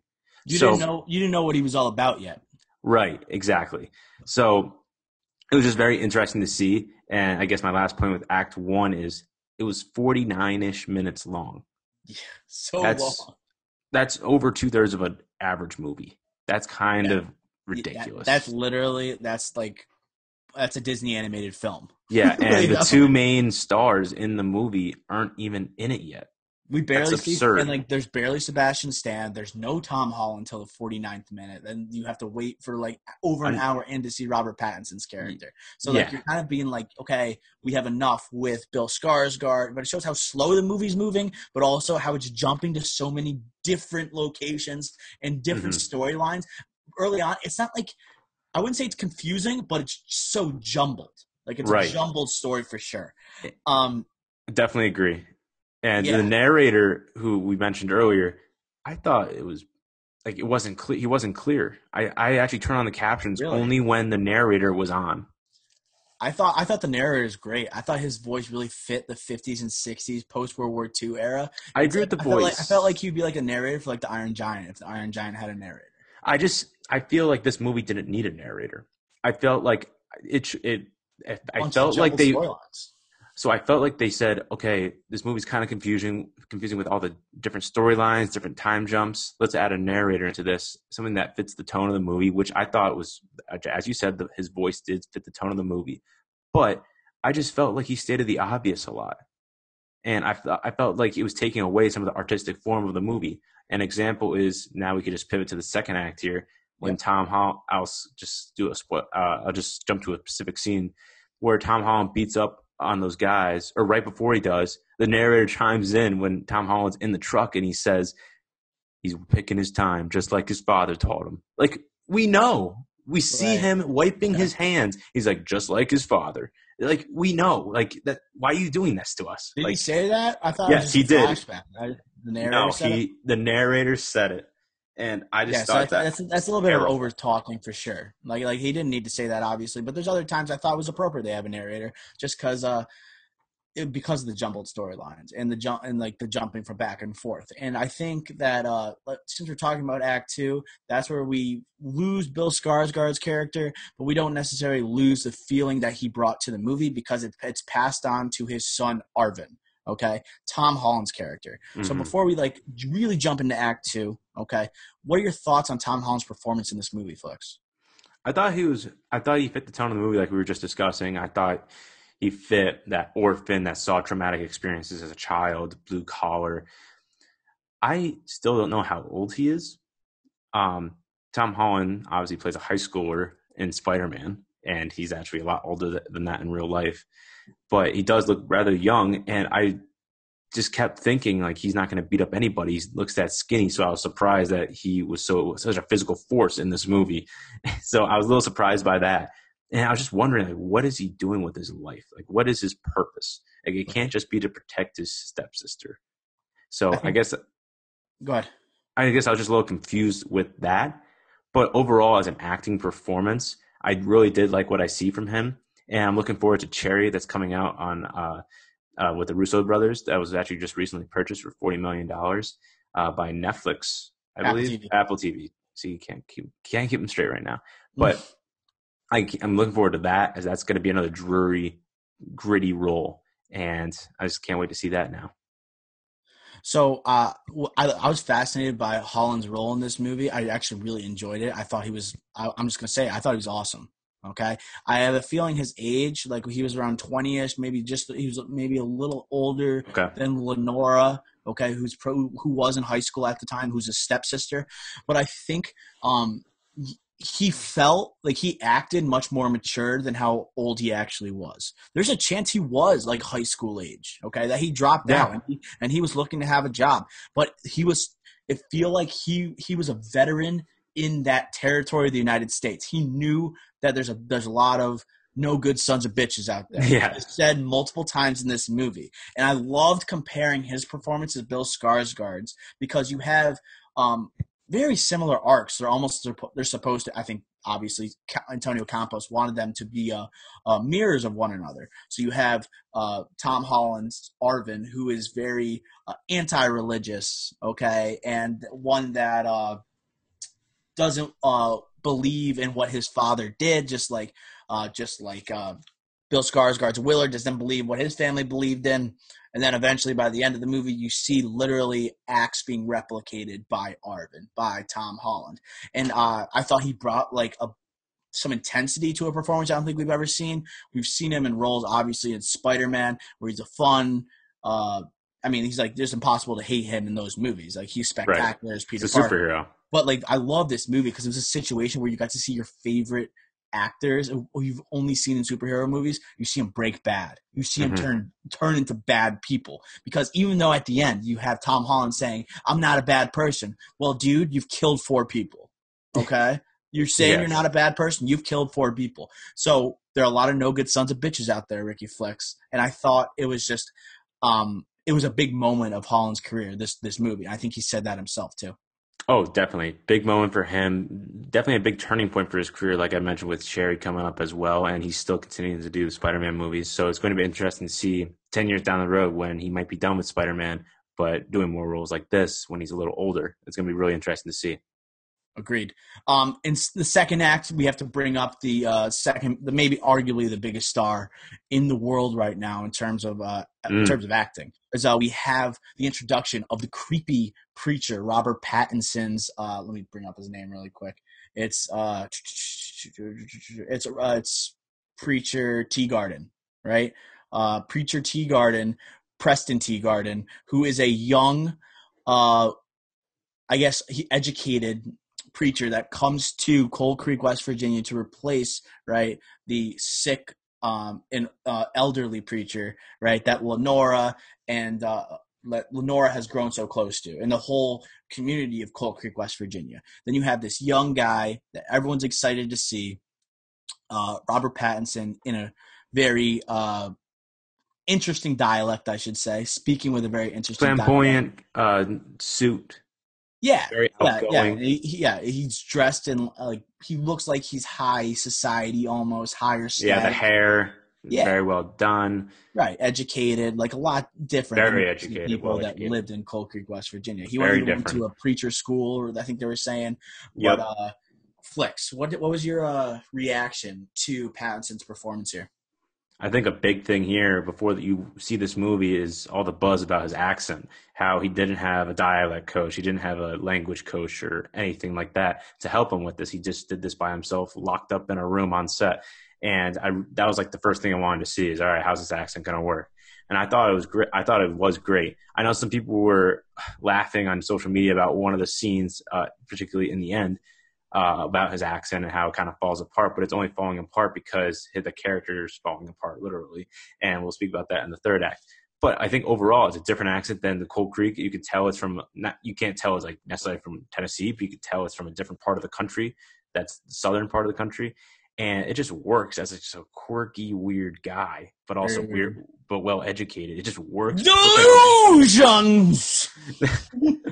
I can't imagine like on set. Like, they must just have been laughing the entire time, like everybody oh, else. Dude, we were, I was listening to an interview with Pattinson. He was talking about the role. I think he saw the same one. He couldn't keep a straight face when he was saying the delusion scene. Like, oh. he would, like, literally lose it. You got Tom Holland's, like, quivering in the back, like, shaking while he's acting. And you have Tom, mm-hmm. you have Robert Pattinson's cracking up whenever he says delusions. Right. Every time. So, but, uh, but he played slime perfectly in this movie. Yeah. And I think that uh, his accent was definitely a part of that. And he was also a foreigner that's coming into this very tight-knit community. So mm-hmm. he – and, like, the title of the movie is The Devil All the Time. Like, we have this, like, literally this Christianized uh, uh, community, right, where they're living, okay, like in, in Coal Creek, West Virginia. I know we see Bill Skarsgård's uh, reliance on religion and knock 'em stiff, but where the preaching's going on, where the actual um, praying, right, and the actual uh, – well, you obviously have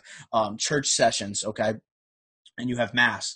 But I'm just – he was kind of like the symbol of the devil. Like he – like the over-reliance on religion post-World War Two, I mm-hmm. think that's what, that's what this movie was kind of going for, and that people were looking for, for religion to save them, and they obviously uh, – they learned, like they didn't learn, but the viewer, the audience is learning that that having your full faith in religion rather than yourself can sometimes be the end of – like it can be a detriment to your life. Okay. Uh, do you agree or disagree with that, Flex? I know. I think you summed that, summed that up perfectly. So I, I think like him being that that glorified figure that everyone looks at, right? That they like they have that situation where they bring the buffet where everyone from the church brings food mm-hmm. to his. That was another amazing scene from Pattinson. But they bring food to the church for this new um, preacher, and uh, it just showed how much they would do anything for this person. But at the same time, how can you trust this person? All right. And that's where you start to find out uh, with his treatment of Tom Holland's stepsister, Lenora. Right. Mm-hmm. So we had a situation where he, uh, ha- he uh, has sex with Lenora. He ends up impregnating uh, Lenora. Then Lenora confronts Pattinson's character, right? Uh, Preacher Teagarden. And then Teagarden just says, I have no idea what you're talking about. So, and he literally said that, uh, uh, literally, like he says, uh, I, I wasn't there. We were with the Lord. Like I, like, like he, then he, and that's what the whole delusion things come from, right? Where he said, like, people see, uh, people see only specific moments unless they're with the Lord, right? Mm-hmm. And things like that. So what did you think of that uh, part of the movie and how it led to the third act? So I, I don't usually don't really write notes while watching a movie. I like just watching the movie. But mm-hmm. right when I saw, because Lenora was hanging out uh, by her mother's grave, like she goes there every day and obviously develops that relationship with Robert Pattinson, and then well, you you just detail what happens. Wow. Um, but I wrote down, like, right when they're in the car the first time, her like taking off her glass, I'm like, this is this better be something unique other than just preacher gets with the like girl, right? You know, I immediately wrote that down, and I think by the end of it, it did. Um, and we'll talk about that in the next act. But I did find that Pattinson needed more scenes for sure to show yes. that relationship more, because all of a sudden that relationship just sped to the end. It went from the car scene. They made it seem like they were pregnant. Interacting a lot more than what was shown on screen. Yes, yes, exactly. And honestly, like I wasn't positive that they even had sex like the first time, like when they did the cutaway scene, right? Obviously, by the end of the movie, like you find out other situations where this happened as well, and it was a lot more obvious. But this one, you didn't know. So, like, I just they skipped so far ahead in that relationship. I think that was a real drawback to this movie. Mm-hmm. And uh, so, uh, I agree one hundred percent. When I first saw the trailer for this movie, I was beyond excited, right? And mm-hmm. uh, and I definitely had a positive experience watching this movie. But the one thing I was very nervous about was the screen time for all these actors. And when we really added up, there was probably four major scenes with Pattinson throughout the entire movie. Mm-hmm. Okay, so we're, we're not getting Tom Holland until fifty minutes in. We're not getting Pattinson until like an hour and ten in, and you're only getting really four major scenes of him. And I thought he was the best actor in this movie, not just from his resume. I thought literally from his performance. I am one. I guess I'm. We, I guess we are one of the few who thought his accent worked. Right. I think what he does Definitely. With his voice, no other actor can do. Okay, so when we're reflecting, like even like if you thought you hear him say "I'm vengeance" in the Batman trailer, and you hear him speak in this movie, you think they're different people. Then he has like oh, street, yeah. then he has like a street accent in Good Time, and so like you would think, oh, how is this guy playing Batman? Think of the King. The man, his voice is a chameleon. Yeah, and the King as the Dauphin, right? His yeah. vo- he, the man is a freaking chameleon. Okay, like he can literally. um Pick a dialect and just he can do it. Act, he literally, you would think he's a different person by the way, just the way he talks. Okay, mm-hmm. So fascinating. I thought he was great, but we'll jump into the third act now where we have Lenora, right, who commits suicide, right, after uh, Pastor Teagarden, Preacher Teagarden says that uh, he doesn't remember, he says he actually tells her to get rid of the baby, right? Right. He says to get rid of the baby, and he says that he is not responsible for it, right? So eventually, right, she commits suicide, then Arvin, okay, he is...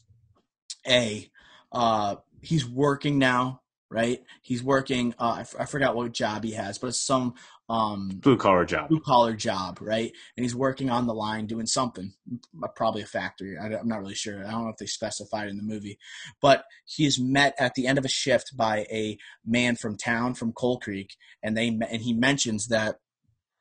Uh, that his his sister was pregnant. His, his sister was pregnant, and Arvin didn't believe him. Then Arvin ends up basically tracking uh, Preacher Teagarden throughout the next three weeks, right? Mm-hmm. And then he basically you have the details of uh, Preacher Teagarden, right? Um, basically having relations with other high school girls at the time, and uh, then you have the confrontation, the one-on-one, almost the the the first climax, I should say.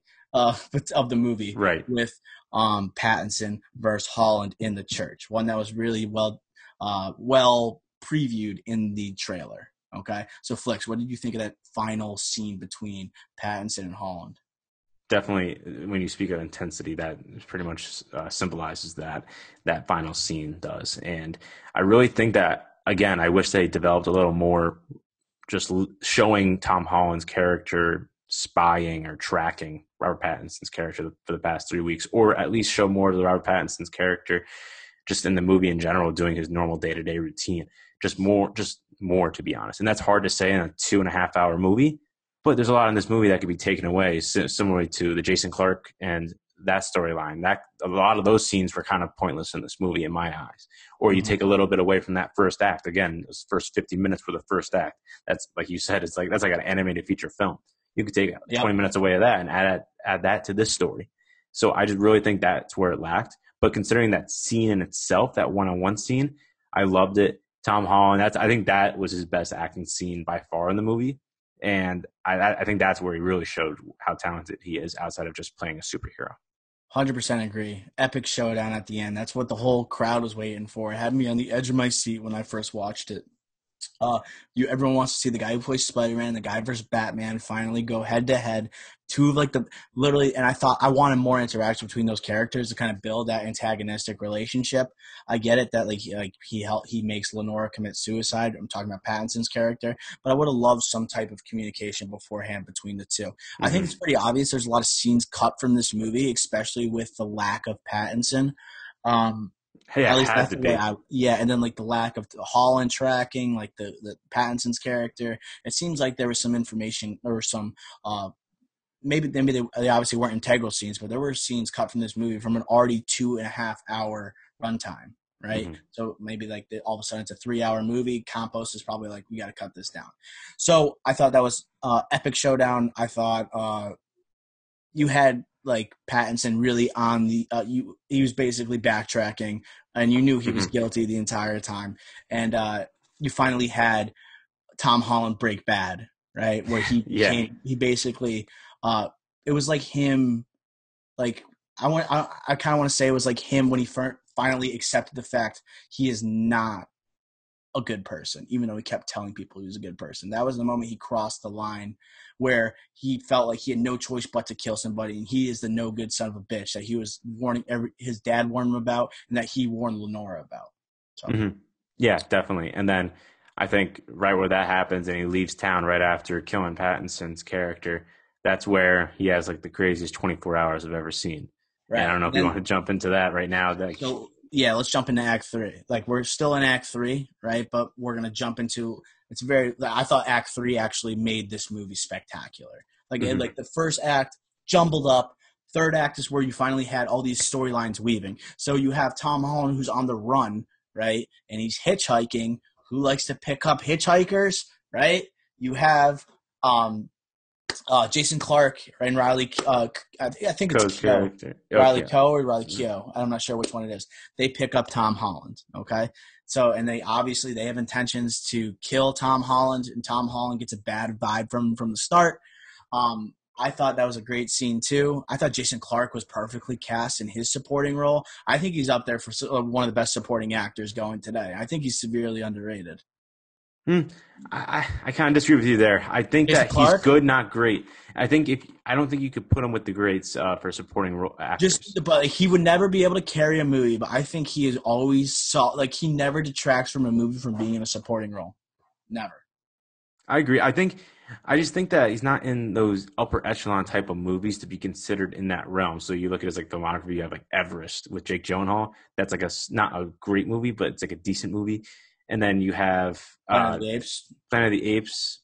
It, that's kind of great, but Lawless. Lawless is a decent movie, not he's great movie. That role too. I'm, not, I'm but, telling you, like, he's a and then great first and, and First Man. He's the supporting actor to Ryan Gosling. I mm-hmm. don't consider that a great movie either. It's just a decent to good movie. So I just think that he's not in those upper echelon of the movies to consider him as a great supporting actor. But I see what you're saying. Yeah, like I, I, I mean, if, if you don't think he's great, that's okay. I just think he's. Uh, Always oh, it's okay. for a supporting performance. Like, I think yeah, but uh, solid. I, I, I like that scene was spectacular where he ends up. Uh, Tom Holland senses that they're up to no good, right? They exchange fire. Then you find out that uh, Jason Clark's wife, right, was carrying a gun that had blanks because Jason Clark's wife didn't trust him. It was just very satisfying for a lot of these storylines who finally. Right, come together, and then mm-hmm. we have Tom Holland who initially reacts and act uh, interacts in Act One with Sebastian Stan. We find out Riley Coe, right, her brother is the sheriff, right, of of uh, Knock'em Stiff, Ohio. Sebastian Stan, okay, mm-hmm. and we get to see the corruptness, right, through Act Two into Act Three of. Sebastian Stan in this movie flicks. Uh, Act Three, we see a lot of Sebastian Stan. um, I think it's important that we tell the viewers who initially was in line for that role, right? Because mm. it wasn't Sebastian Stan, but it was another M C U hero. Chris Evans was initially supposed to be the one to play that role. Can you imagine if we got to see Spider-Man, Batman, and Captain America break bad in a movie? Oh, I I can't. I just thinking about that right now hurts my head of how crazy that would have been. Oh my it's God. It's insane. That's all. That's the only thing that was in my mind. I thought Sebastian Stan was fine in this movie. I thought he was great at being a basically a drunk sheriff. like right. I thought he was fine. But uh, I think seeing Chris Evans and like that'd be great for the evolution of his career too. Uh, that's all I could think about the entire time. But uh, also Sebastian Stan, dude, packing on the pounds a little bit, bro. Yeah, definitely a little heavier in this role, especially with Falcon and the Winter Soldier coming up and uh, yeah. filming again. I'm a little concerned, but we'll see. He's like trying to zip up his jacket. It goes like literally two inches. He's like, oh, yep, all good. And then he yeah. keeps going. But, but it was uh, perfect for the character, but makes me a little nervous for Falcon Winter Soldier. I know he'll yeah. be fine. Don't worry. But uh, then eventually, obviously, you have the final showdown between Sebastian Stan, Sheriff Bodecker, the guy who eventually who – in a way, saved Arvin, Tom Holland's character, initially in Act one. They have them coming together in Act three in the final showdown, a very intense scene in the woods. Um, and then we had, obviously, the, the we had the finale, Holland taking Arvin's character, taking down Sheriff Bodecker, and mm-hmm. then basically hitchhiking his way to Cincinnati. And that's how the movie ends. And but, he was hitchhiking with like a hippie-type van. We're, so it so, kind of showed like you're going from World War Two to now we're Vietnam. Now, we're but also like maybe his luck's still not on his way. You never know what's going to happen. Just I think because he was falling asleep and he, you could see him trying to stay awake because he doesn't want the same thing happening to him. But like as luck doesn't happen in this movie at all, it's just it's purely bad luck. You never know what's going to happen. I thought like it could like hint at him like just joining a cult. Like right, Arvin yeah. just joins a cult in like a sequel movie. Uh, they would no, never make a sequel because all the characters are dead. This movie pulled zero punches. Like literally, if you saw a gun, someone was dying. Like, like that's why it was very bleak yeah. when you think about it. When you saw a gun, like in Act One, when you see Harry Melling with a gun to his head, you thought for a second, like, okay, is Jason Clarke going to spare this dude because he's like a religious guy and mm-hmm. he really means no harm? Bang, shot, dead. Tom Holland brings out a gun against Robert Pattinson. Right? Is he going to kill the preacher that really? Uh, who can't, who won't be able to like uh, profess his sins, right, for what he's done? No, bang, dead, right? So like literally every chance you, every every time you saw a gun, it was used in this movie, right? And that, zero punches. Mm-hmm. I agree with that, and also just that reminds me of Sebastian Stan's character with the showing how corrupt he is, yep. and with like the mob and whatnot, like people mm-hmm. owning him. Like I thought that was totally unnecessary as well. Just, yeah, what's the point with that? Yeah, I, I I think I agree with that, and like and like showing him killing the mob boss. What's the I was point? Like, yeah, what's the, there was no point to it. He did. He had that guy had no further connections. Just, that was literally yeah. just with Bodecker, and Bodecker was obviously just a supporting character and nothing more in this movie. So we didn't need to get all that information either. Like that was that was B S too. Hundred percent agree. Um, oh, Flix, what, what's the score you gave for this movie? So. I do think, like I said, I mentioned a lot of different parts that could have been cut out that would have really helped with this movie because you could have, if you want to keep it at a two-hour runtime, let's say, you could still add in developing parts for Tom, get Tom Holland into the movie earlier and get Robert Pattinson for some more scenes, develop those relationships, and just concise the movie down to the real nitty-gritty parts of the story that the viewers really want to see. We want to see Tom Holland, Robert Pattinson characters. Not necessarily just because of their great acting abilities, but their actual storylines are the crucial, most interesting parts of the movie. one hundred percent. So, failed to do that. yeah, definitely. Failed to do that, but the overall story was fantastic in my eyes. I thought the first act was very long. Definitely, definitely uh, carried a lot of weight with it, so that kind of affected your thinking as well. But it was definitely, that first act was just such a slow burn. But the ending makes up for it in such a big way. So it's going to even that out for me. And seventy-three for me, Doctor L. seventy-three, Ricky Flicks. Yeah, I was thinking the same thing. I think I had a more positive reaction because just because I usually see a movie when it's brand new and I see Tom Holland, Robert Pattinson, I usually think of it higher. And then I watch it a second time and then I get more balanced with the way I view it. I give it seventy-five. I give it a seventy-five. Um, I thought the third act really redeemed the first act. Uh, it's very satisfying in these stories when you have those interweaving plots finally meet, right, and they come to a head. I found the third act to be incredibly satisfying. Um, I thought the performances were incredible uh, from Holland and Pattinson. Wish I got more from Pattinson specifically. Um, and I, I mean, I, I, I, we only talked about it briefly, but I thought Harry Melling in this movie was incredible. I'd love to see him in other supporting roles in the future. Yes. Um, I thought he the fits. score, mm-hmm. the score of this movie was very good too. Like I, it was the same one throughout the entire one. It's one you see in the trailer, but I thought it worked well for this movie. And if this movie totally taught agree. me anything, I am not living anywhere near this between Ohio and West Virginia. I'm not yeah. living in that ter- territory in the United States. There is no laws there, and if there is law there, it is the most corrupt thing ever. Yeah, like, the setting I, was terrific in this movie. So the dreary setting, American Gothic type, and that's why Dudley was perfect for this as well. Like, not to mm-hmm. typecast him, but he looks perfect for that type of like character. So right. I, th- I can't like Coen Brother movie exactly looks exactly like he should be in a Coen Brother movie, and he, he has does. been, but he should be in more, I think. So I'm interested to see where his career is going to develop too. But exactly, this setting was just perfectly done for the type of tone that they wanted to set for this movie. If you live there in post-World War Two, like anywhere in that, that radius, I think I forgot what mile radius they said it was. Mm-hmm. But I, I, like, I, you could kill somebody, no one would care. Like, yeah. I, like, I, like literally, you can get away with any crime you want there, and nothing matters. Yeah. Right? But uh, so. Devil All the Time, seventy-three from Ricky Flex, seventy-five from Doctor O. Uh, that does it, okay? Uh, highly recommend. Let's move on. So our top bi- top billing this week looks a little different, okay? Uh, last week we did top five college movies. Um, this week we're, we've been inspired by our friend Vin Diesel for our next top billing. So Vin Diesel this week released a song with Kygo, right? Uh, what's Flex? You've been singing it. What's the name of it?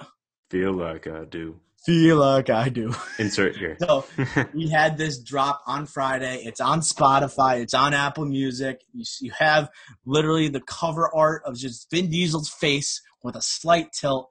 And so out of character of Don Toretto to do. We, yeah. Like seeing it literally looks, it is the same face. There's like, obviously it's like, it's Diesel's face. And it's just like on the cover, and then blown up Kygo song. It's just like the weirdest collaboration, maybe of all time. Um, so no, but unreal but the, song, in my opinion, unreal I, song. So that's what I was gonna just get to. It's super weird to have Vin Diesel on a song, but it was kind of fire. Yes, it was so good. I've listened to it probably about fifteen times the first two days it came out. I I don't know if anyone else has done that. That might be a record for a Vin Diesel yeah. track with one person. But, uh, definitely.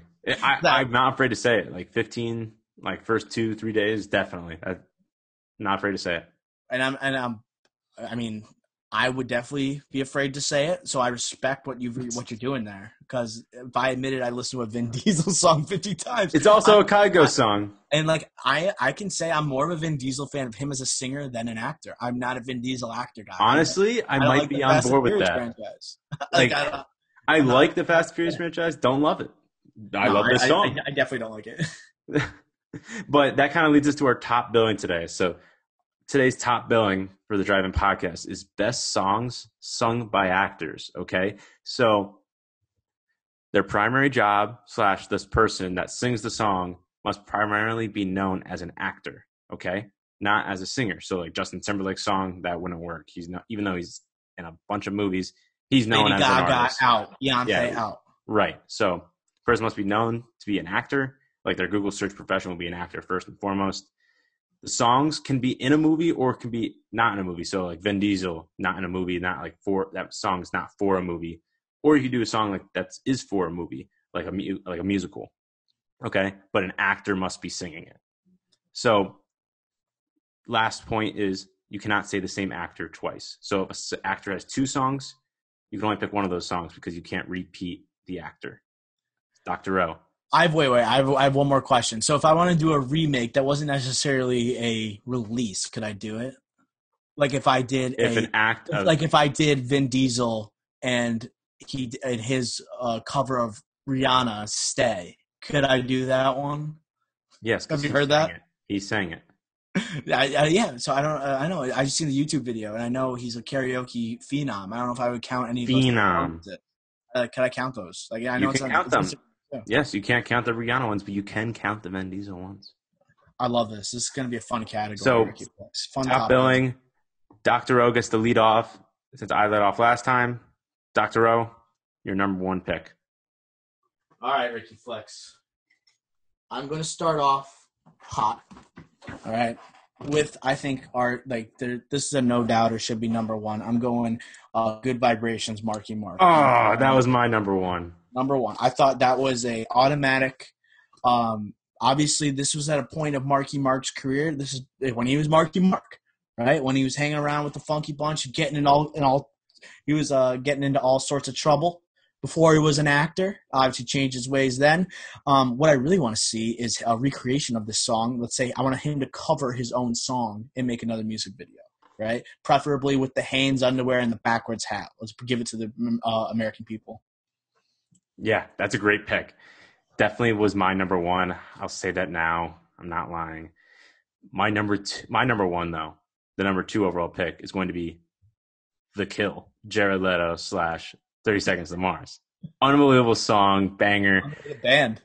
Great band, still touring. Well, obviously not during COVID, but before COVID they were planning another tour. Jared Leto, Oscar nom- Oscar winning actor, on, and recently was in Blade Runner twenty forty-nine. We'll forget about him as Joker and those antics.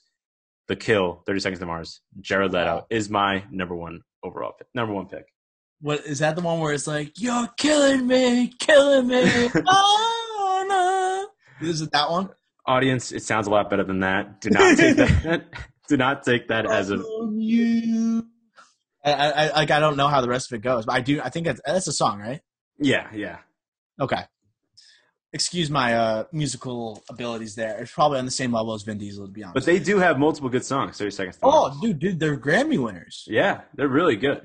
And uh, yeah, so Jared Leto. So it'd be uh, that's tough though. Is Is Jared Leto more of a singer or an actor? I know he's won an Oscar. An Oscar, having an Oscar in your pocket, I think. And he has like a – thirty seconds to Mars has the record for most uh, – I think I just saw this stat. They have the most um, concerts to promote one album of all time.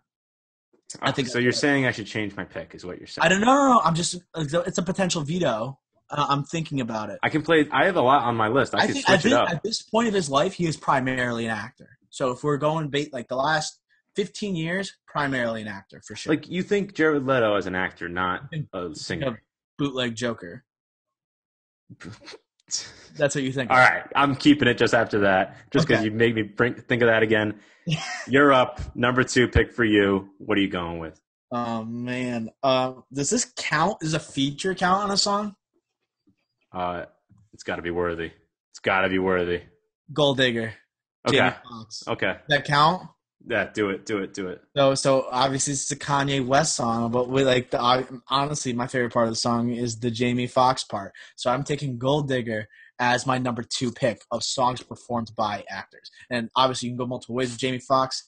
I think this is his uh, most iconic song, personally. Okay, so for. For my sake, I could save – I could put one in my back pocket for later since I know you can't pick Jamie Foxx again. Right. Can't repeat act. Can't repeat uh, actors. Yeah. Mm-hmm. But my number two pick, going off the board a little bit, going Robin Williams, Friend Like Me in, an, in Aladdin. What? Interesting. I didn't see that coming. So this was basically a two-and-a-half-minute – platform for Robin Williams to say, hey, not only am I funny, not only am I a great actor, but you know what? I could freaking sing as well. And R I P to Robin Williams, but this was such an unbelievable performance, arguably the greatest Disney song of all time. That's another top billing for another podcast. But Friend Like Me, number two, Ricky Flicks. I want to get wacky. Do what you want. Wacky, wacky Flicks. I'll, I'll go with the Hanukkah song, Adam Sandler. Okay. We'll go with the Hanukkah I like song. That. So uh, I had, like, I'm, I'm not Jewish, but I would listen to this song any holiday season, right? And I could say that more about – I don't really know any other – I know the dreidel song, but the Hanukkah song is the Hanukkah song. I think it's the national anthem. I, I, I it's not the national anthem, the religious anthem, right, for Jews. I, I, I wonder if they play it as much as I play it. That's what I kind of wonder. But the Hanukkah song, absolute classic. Put it on the. I even put it on the Christmas playlist. Right, you got to put it on the Christmas playlist. Why not? Mm-hmm. I'm gonna go Hanukkah song, Adam Sandler, number three. Okay, great pick. My number three, I will be going off the board again. Another animated character in a movie. We're going You're Welcome by The Rock. Moana? Yes. This song, I think people are realizing that it's not just for kids. It's just, Moana is just an unbelievable movie in itself. And The Rock showed that he can actually sing. Something that, like Vin Diesel, I never thought would come out of his repertoire. But you know what? You're Welcome is such a good song and such an uplifting yeah. song that was perfect. And honestly, I doing research for like this top billing, like my potential list, and I this was the most fun I've had like doing a top billing so far, just because I got to listen to all these songs and just hear you know, the, the creative. Yeah, like like there's so many like choices here because now we're like mm-hmm. saying songs in movies, but like obviously it's inspired by Vin Diesel recording a song randomly. But this is like you can go any direction here. People are gonna be like, you left off this song, this song. Well, no, duh. There's literally a, a crap ton to choose, mm-hmm. right? But uh, I don't hate that pick. I love the music from Moana. I think it's a very underrated Disney soundtrack in my opinion. Definitely, yeah, definitely underrated. You think like Aladdin, Tarzan, The Lion King, because yeah. like Elton John Frozen. was in that's involved, Bill Collins, but. Just there's so many Disney movies and just other movies in general that have so many great soundtracks that The Rock even and other actors that you don't know have ever sing, sung before just absolutely kill it. Flex. I don't think you're ready for my next pick. Go for it. I want to know if you had this on your list. Okay. I don't know if this is something you could get you could get in the like a, the fifth round, sneak it in there. I'm going. I'm on a boat by the Lonely Island. Wow. Okay. Absolutely, that counts. Andy Samberg, right? S N L, whatever his partner is on S N L, right? That's uh, what that was on S N L. That's on the Lonely Island, right? Iconic music video, and like this came out like when I was in middle school. Banger of a song. I listened to it again, duh, this morning when I was making my list, and I was like, I gotta put this on there, right? On a boat like Leo, amazing song, amazing lyric. Samberg, T-Pain, right? Goes off in it. Okay, talk about a throwback.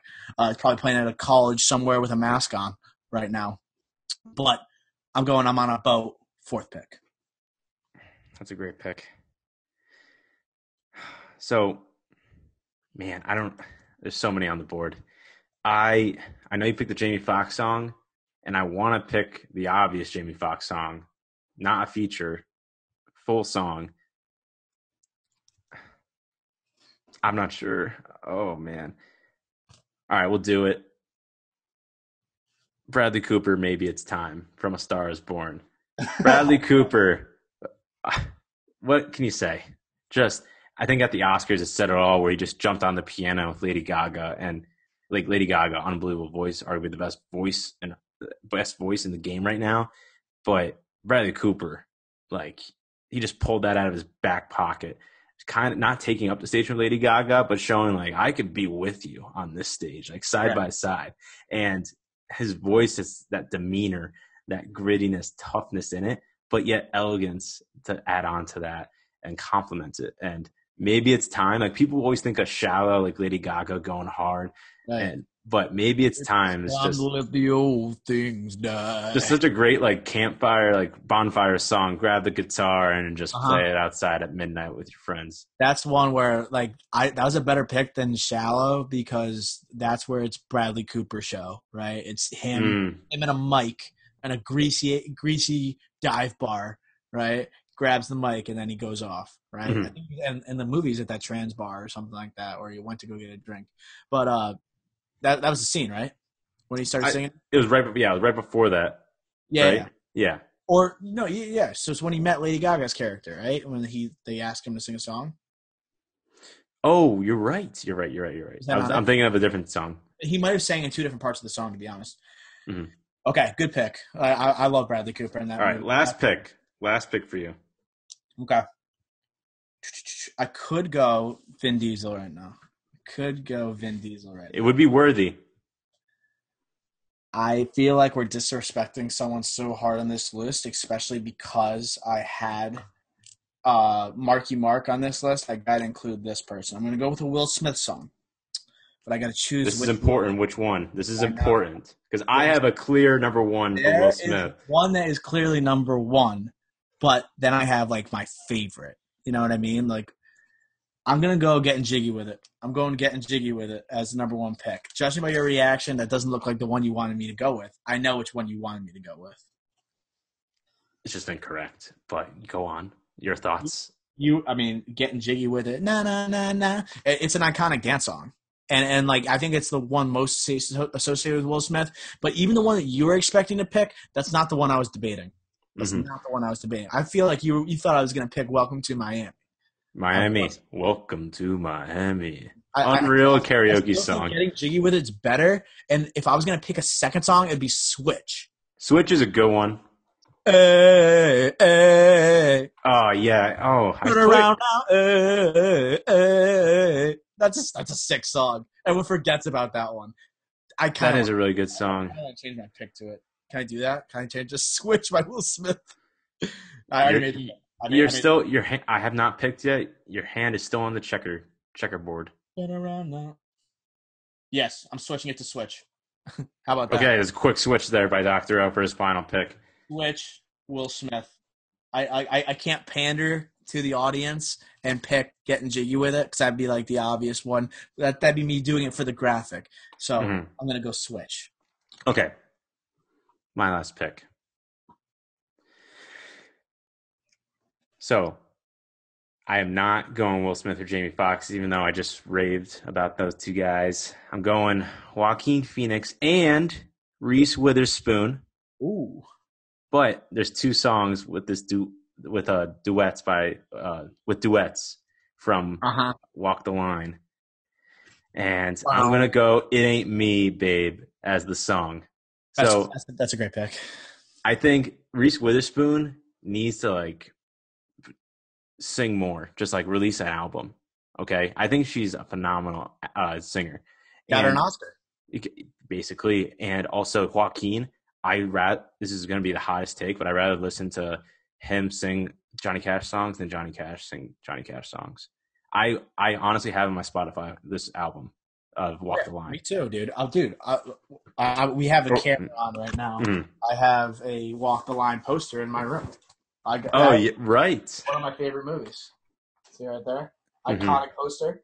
Um, I just showed the poster for those that are listening. Uh, literally walking. One of my favorite movies, and I agree one hundred percent, Ricky Flex. We've had this conversation before. The listeners don't know, obviously, but we'd rather hear Joaquin sing over Johnny Cash. Right. And also Jackson was the other one I was co- contemplating with. Like, we're going to Jackson. I made the right pick. And That's I- a great song, too, and duet. Baby, it ain't me all looking for, babe. And right. I, I had to include Reese Witherspoon. Like I couldn't pick like Walk the Line or other famous Johnny Cash songs that Joaquin sings so well in the movie because Reese Witherspoon was just too good of a singer to just right. exclude from this top billing, this list. So I, have, I had to include one of the duets. I had Walk the Line. So you so want to go over the list before we uh, start going okay. over? Okay, so Doctor O's top billing. Good Vibrations, Marky Mark, Mark Wahlberg, Gold Digger, Jamie, uh, Con- uh, Kanye West, Jamie Foxx as a feature, John, uh, Hanukkah Song, Adam Sandler, I'm on a Boat, Andy Samberg and the Lonely Boys, Switch, Will Smith, Ricky Flicks's uh, top billing, Jared Leto, The Kill, Robin Williams, You Got a Friend, Friend Like Me, You're Welcome, The Rock, Maybe It's Time, Bradley Cooper, It Ain't Me, Babe, Joaquin Phoenix, and Reese Witherspoon. So I, so what we did differently is that you did like musical performances in movies, and I went more for outside, uh, like all of mine are like outside of movies. You know what I mean? Mm-hmm. That's where we kind of differed. So it's and so when people are going through the graphic when they're voting, they're going to be kind of going two different directions. We'll see how they go. Mm-hmm. But yeah, it's honorable mentions. Do you have any? Oh yeah. Oh my God! So I, I we didn't say Blame It by Jamie. I, I, I was debating it the entire top billing. The thing is, like, if you said a certain artist, I wanted to say a different one. You know what I mean? Like if like of you course. said, like uh like I had some Joaquin Phoenix songs from Walk the Line on there. I couldn't say it if you said it, so that kind of like hurt the list in a way. So we got songs like Blame It getting left off, Getting Jiggy With It left off, obviously. Miami, um, Shallow, Bradley Cooper. Although it has, but, a yeah, on. Like if you look at that, I don't consider like Shallow being acceptable to this list, or like a Grease song with Olivia it's Newton-John. A, it's a gold digger. Those, right, I know, but but Gold Digger's different. Those like I, like I think it's just complete. I think it's a little different. But another one, uh, Will Ferrell and any of his performances, like except wow. for those Port de Villar or um, like Stranger in Fic- than Fiction. Partiro, like yeah, yeah, yeah, yeah. And then um, like The Whole Wide World by Reckless Eric and Stranger Than Fiction by Will Ferrell. Like Dust in the Wind, we count that cover. Dust in the Wind, Old School. Uh, yeah, that's great. Beautiful. Uh, we didn't. No one went Vin Diesel. No one went Vin Diesel. It was on the on, like on my honorable mentions for sure. You know, what was also on mine that I had another Will Smith one is Fresh Prince theme song. Oh, that would have been great. Uh, oh man. What else? I, I no just Idris. Had, no uh, Idris Elba. No, no Idris Elba. I just had sex. Lonely Island. Yeah, you could just you could rattle off the entire list there. Those are great. No, yeah. but uh, uh, Idris Elba, like he's great, and like I would love to hear him do a set. But do I know a song by him? Absolutely not. Right. Yeah. Like I wish I did.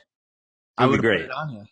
Mm-hmm. Yeah, but like all the ones that I had were like any song from La La Land or Blues Brothers with John Belushi and uh, Jim uh, John Belushi and Dan Aykroyd. Soul Man. Yeah, just yeah, unbelievable song, and t- it just like, you know, like Eddie Ray, Murphy, Eddie Murphy, another great one. Like any party single, yeah, Party All the Time. Uh, he he has actually a good album, like a famous good album. Bruce Willis has a song. Yeah, I'm, I'm in love with that.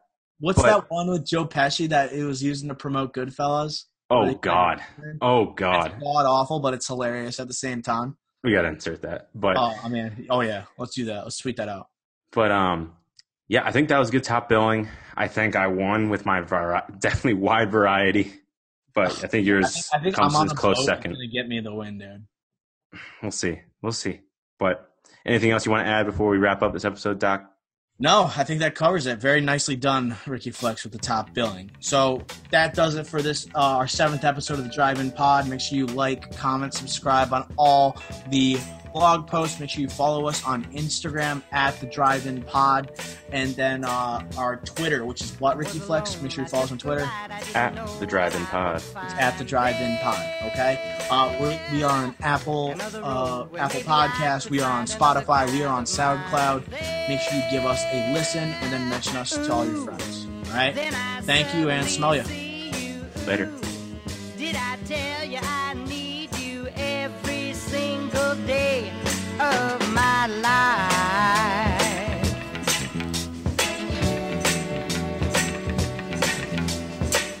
You didn't run, you didn't hide. You knew I wanted just to hold you. Had you gone, you knew in time we'd meet again, for I'd have told you.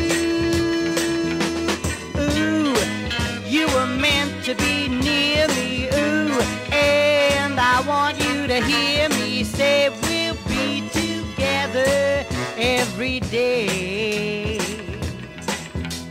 Gotta get you into my life.